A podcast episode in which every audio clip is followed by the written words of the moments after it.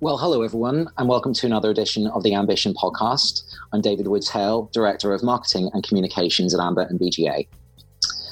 A few weeks ago, I was really lucky to catch up with Ben Renshaw, who is the author of a new book entitled Being The Six Principles for Leading in an Age of Fast Change.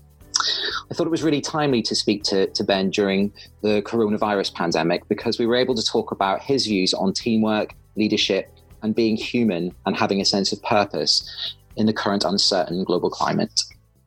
Well, hi, Ben. Thank you very much for taking the time to speak to us today for the podcast. Um, I thought it might be useful if you perhaps kicked off the interview by telling us a little bit about yourself and your career. Oh, look, thank you, David. And it's great to be together. So, look, just to rewind for a moment, I, I started life out with a very different hat on. I actually grew up as a classical violinist at the Yehudi Menuhin School, nestled in the beautiful countryside of Surrey. But music was not my vocation, it was not my destiny. And uh, upon leaving, I then transitioned into the world of personal development. And, you know, nine books later, and 30 years later of coaching and developing leaders and building high performing teams and working globally across the world uh, my i think my real kind of focus and, and passion is about helping to get the best out of people, really enabling them to unlock their potential so they really can be the best version of themselves. So, with that in mind, I was really excited to, to hear that you've written a new book. Um, it's called Being The Six Principles for Leading in an Age of Fast Change. Can you tell me a little bit about the book and, and, and really suppose some background is into why you decided to, to write it and, and what it's about? Yeah, I mean, the main uh, feedback that I've got from clients over the years in terms of one idea that has probably had the most profound impact, not only in terms of people's work, but also their lives, was this concept. And it's so basic, fundamental, but it's amazing how it's overlooked that at the end of the day, we're human beings we're not human doings. And yet, what has happened, I think, over time is we've become so programmed and conditioned to task, to transaction, to getting stuff done uh, that, particularly in the workplace and from a leadership perspective, people have lost touch with their humanity. And so over the years, um, in, in much of the work that I've done, I've introduced people to this concept of making a shift from doing to being. The concept really is that most people, most of the time, tell themselves that when they have what they think they want, they're going to do all the great things they want to do in life and be the kind of person they want to be. And I just challenge them to make a switch and put your being first. In other words, how do you want to be? And let that being then shape what you do, which ultimately will determine the outcomes that you have.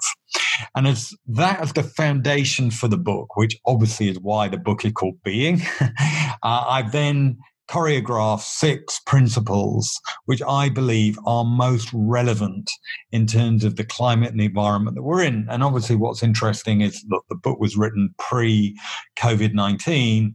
But genuinely, I think that the ideas in it, such as the ability to really be vulnerable and be present and be adaptable and be humble and connect with other people and build relationship. All these ideas are even more relevant today in a climate of complete uncertainty and unpredictability Absolutely. I couldn't agree more. It's such a timely book.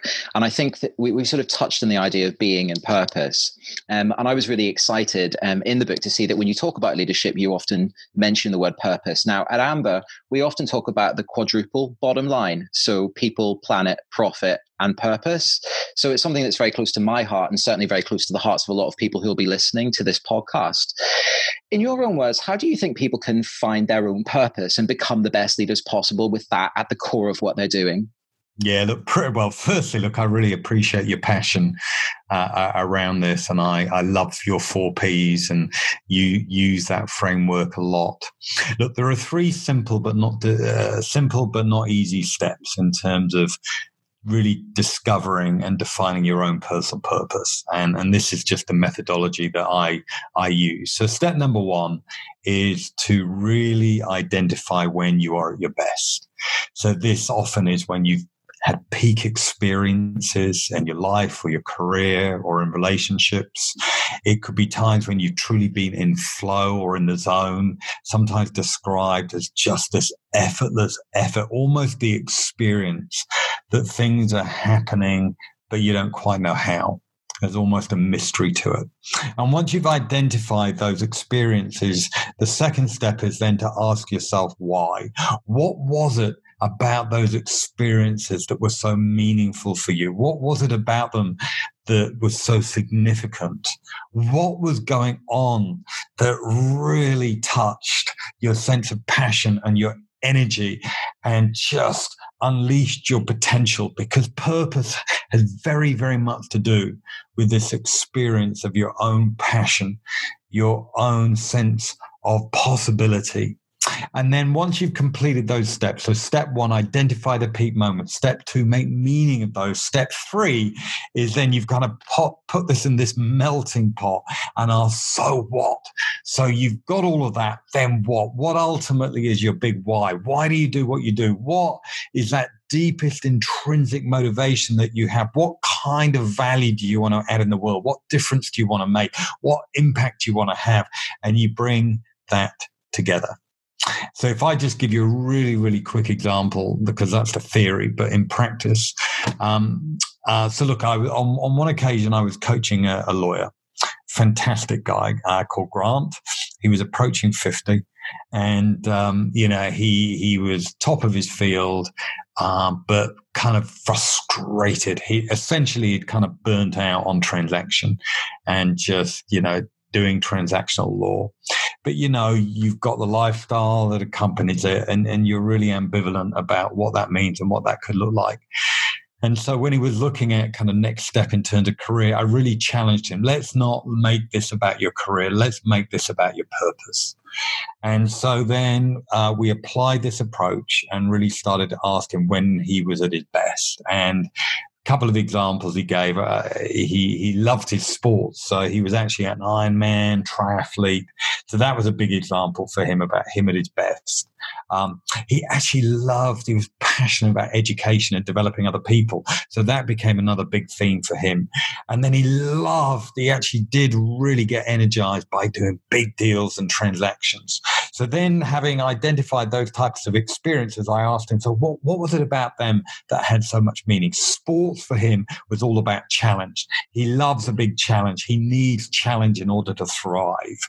And then when he really looked at in terms of education and helping other people learn it that for me that for him was all about creativity and just really helping people think differently and then the transaction and the deals again was all about just stretching his own thinking and creating new possibilities.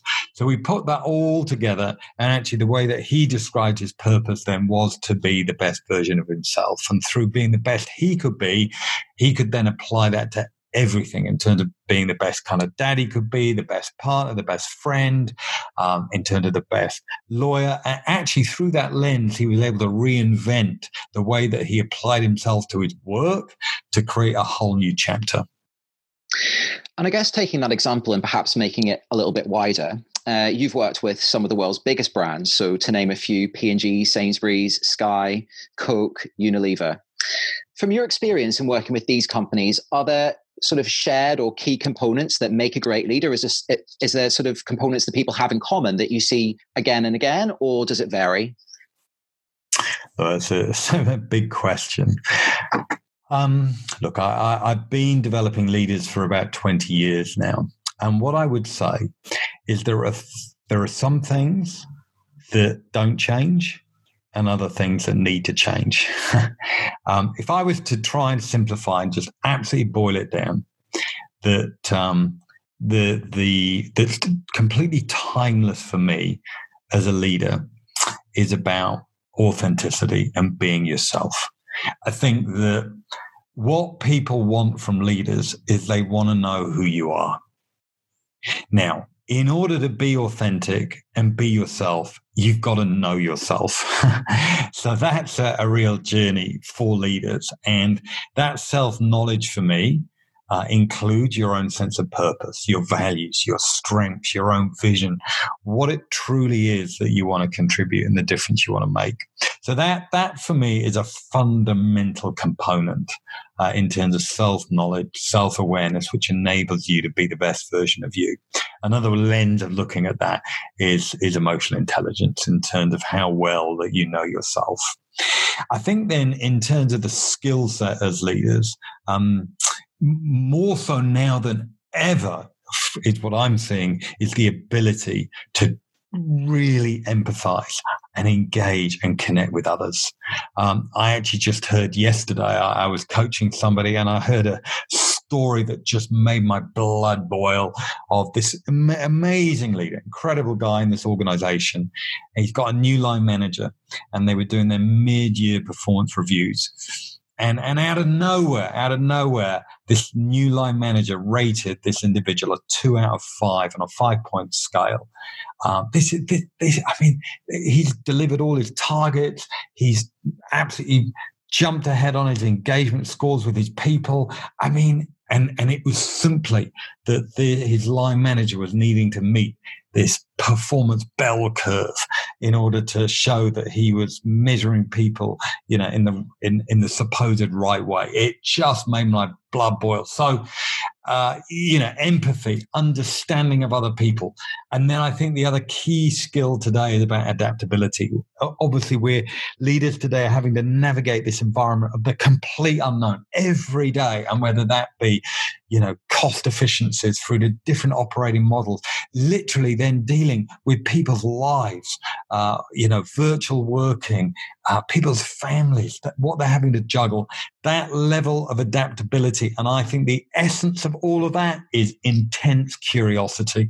What leaders need today is this insatiable appetite to ask, what if, to have an open mindedness that they bring to all situations because they don't know and they do not have the answers and they need to have the vulnerability and the humility to say, I don't know and I need help and what's a better way here? I think that's a great point. I think there's perhaps one of the positives of, of the current environment is that we've all been given permission almost to say it's okay not to be okay, to ask for support, to be more transparent, to be more authentic, to share how we're feeling. And that's certainly something that I've seen coming across over the past weeks and months. So I think that's a good thing in terms of, the, I suppose, the overall sort of mental health of of the world in a sense. Absolutely. Um, I think it's fair to say, and we, we, discussed this a little bit at the start of the conversation, that change has had a huge role in organizations over the past uh, probably six months. I think it's fair to say. And leaders are sort of operating in this increasing age of uncertainty. What do you think would be your one piece of advice in how business leaders can sort of deal with uncertainty on a day to day basis for themselves and also for their teams as well? ruthless honesty. Just be honest. You do not have the answers, just as what we were saying. You do not have the answers. It may be that, you know, there are answers right now, but what there is the need for, people need to be listened to, people need to be understood, people need to be heard. You need to create the psychological safety as a leader where people can speak up, they can have voice, they can, you know, ask the difficult questions. And as a leader, you, you need to have the humility that you don't have all the answers. Nobody knows. Nobody can predict. Nobody knows what's going to go on. Maybe today, but tomorrow, really? I would really challenge anybody on that. I think that that for me, it's a very, very different way of being. It requires a lot of courage. You got to have, you know, be very, very confident in your own sense of being in order to be able to show up and really help people uh, through the transition. And I suppose hand in hand with being and purpose is the idea of potential. And I think everybody wants to obviously achieve their own potential in the workplace and beyond. What do you think are the most common reasons that people can't reach their potential or perhaps stifled in their potential? And, and how can they really um, move beyond this and, and see these challenges as opportunities to move forward? Yeah, look, this is a really big question. There's a hypothesis uh, at the heart of my work, which is the idea that performance is equal to potential minus interference. In other words, yeah, if you, if you were to say, look, let, us just take, you know, somebody's in a, in a, in a new role, you know, do they have the potential to really perform and deliver in that role? Yes. And will there be interference? In other words, will there be barriers and blocks and uh, and and things in the way that will need to be overcome? Absolutely. And those that interference sits in one of three places. It's either internal to you, it's either in a named other or others, or it's external to you. And the ability to identify what the interference is and where it sits is really, really key because often people think that the major, you know, blockers to their uh, potential is outside of them. They could be external factors. Actually, when you really, really look at it and look in the mirror, it's not true. The majority sit within your gift. In other words, what you can control or what you can influence in terms of others. And so, look, just just a, a really quick example of that. Um, look, I'm a tennis player. I, am not a tennis. Oh, I love to play tennis. I'd love to think of myself as a tennis player. Uh, you know, do I have the potential, you know, to, to, to get in the zone and hit the ball well? Yes, I do. But most of the time I don't. And where does that interference live? It is completely within myself. I get frustrated with myself. Yeah. I get, um, I, I, choke on big points. Uh, I, I, get impacted in terms of I get threatened by my opponent on the other side of the court. But the biggest opponent that I'm up against when I'm on the tennis court is me. And by my ability to reduce that interference within myself, I get a closer relationship between my potential and my performance. Yeah, I love that analogy. That's a brilliant example. Um, just to finish the interview, one of my, my favorite parts of, of doing this podcast has been the number of people that I've spoken to during lockdown have said to me, David, you know what? In a year from now, we're going to look back on this year and we're going to think to ourselves, this was actually a really good year because we were able to, to face challenges, to be creative, to come up with great ideas, to really take our businesses forward. And I, I have to believe that that's going to be the case this time next year, that we'll, we'll, we'll view this period as something that we can take positives from. So I'd just like to finish the interview by asking you how you think that organizations can encourage their staff to think a little bit more creatively and really see the challenges we're facing now as opportunities that they can rise to over the next months. Look, I, I, think what I am seeing, the the num one of the number one benefits that I'm seeing here is new levels of teamwork and collaboration that's unprecedented. Um, I, I, in all the organizations I, I'm seeing and working with, I think there are much greater levels of awareness and understanding about um, the, the interconnectedness of people within an organization. If you talk about what, what is an organization, all an organization is. It's just a collection of people. and yet it, it's so um, you know easy to overlook that. And of course the irony of this is in a virtual environment where where i think people have taken it for granted in the past that you've got that social element and that human element. And you can just catch up in between meetings or you can grab a coffee or a corridor conversation or whatever that is. And in the absence of that people need to be far more intentional and deliberate about how do they go about cultivating and nurturing those relationships and investing um, in those connections so that they can really then benefit from that exponential impact of working together. And so I, I would say, look, if I was going for one thing and one thing to take forward, which I genuinely believe will be a game changer, and it will enhance not only organizational lives, but people's lives, will be human connection. Because at the end of the day, as I said at the beginning of our conversation, we're human beings. We're not human doings. And if through this crisis we can all remember our humanity more, it's going to put us in a better, stronger place. Absolutely. Um, I mentioned at the start of the interview that I thought the book was coming out at a very timely um, occasion. And I think this interview is actually really timely as well. We've talked a lot about how perhaps um, social distancing isn't the right word to be using to describe the current environment. We should be physically distant but socially inclusive. And I think that being human and being connected absolutely feeds into that and it is really important. So thank you so much for taking the time to speak to me today. I've really enjoyed talking to you and I've taken a lot from this personally and I'm sure our, our, listeners will as well. So thank you again, Ben. It's been it's been great to talk. Fantastic, David. Go well and look forward to future contact. Thank you. Thank you. We also have a wealth of articles on the Ambition website that look at the issues that we've talked about during this interview, such as being more human, authenticity, transparency, and moving forward into the new normal. So if you want to have a look at those, you can find them at www.associationofmbas.com forward slash ambition.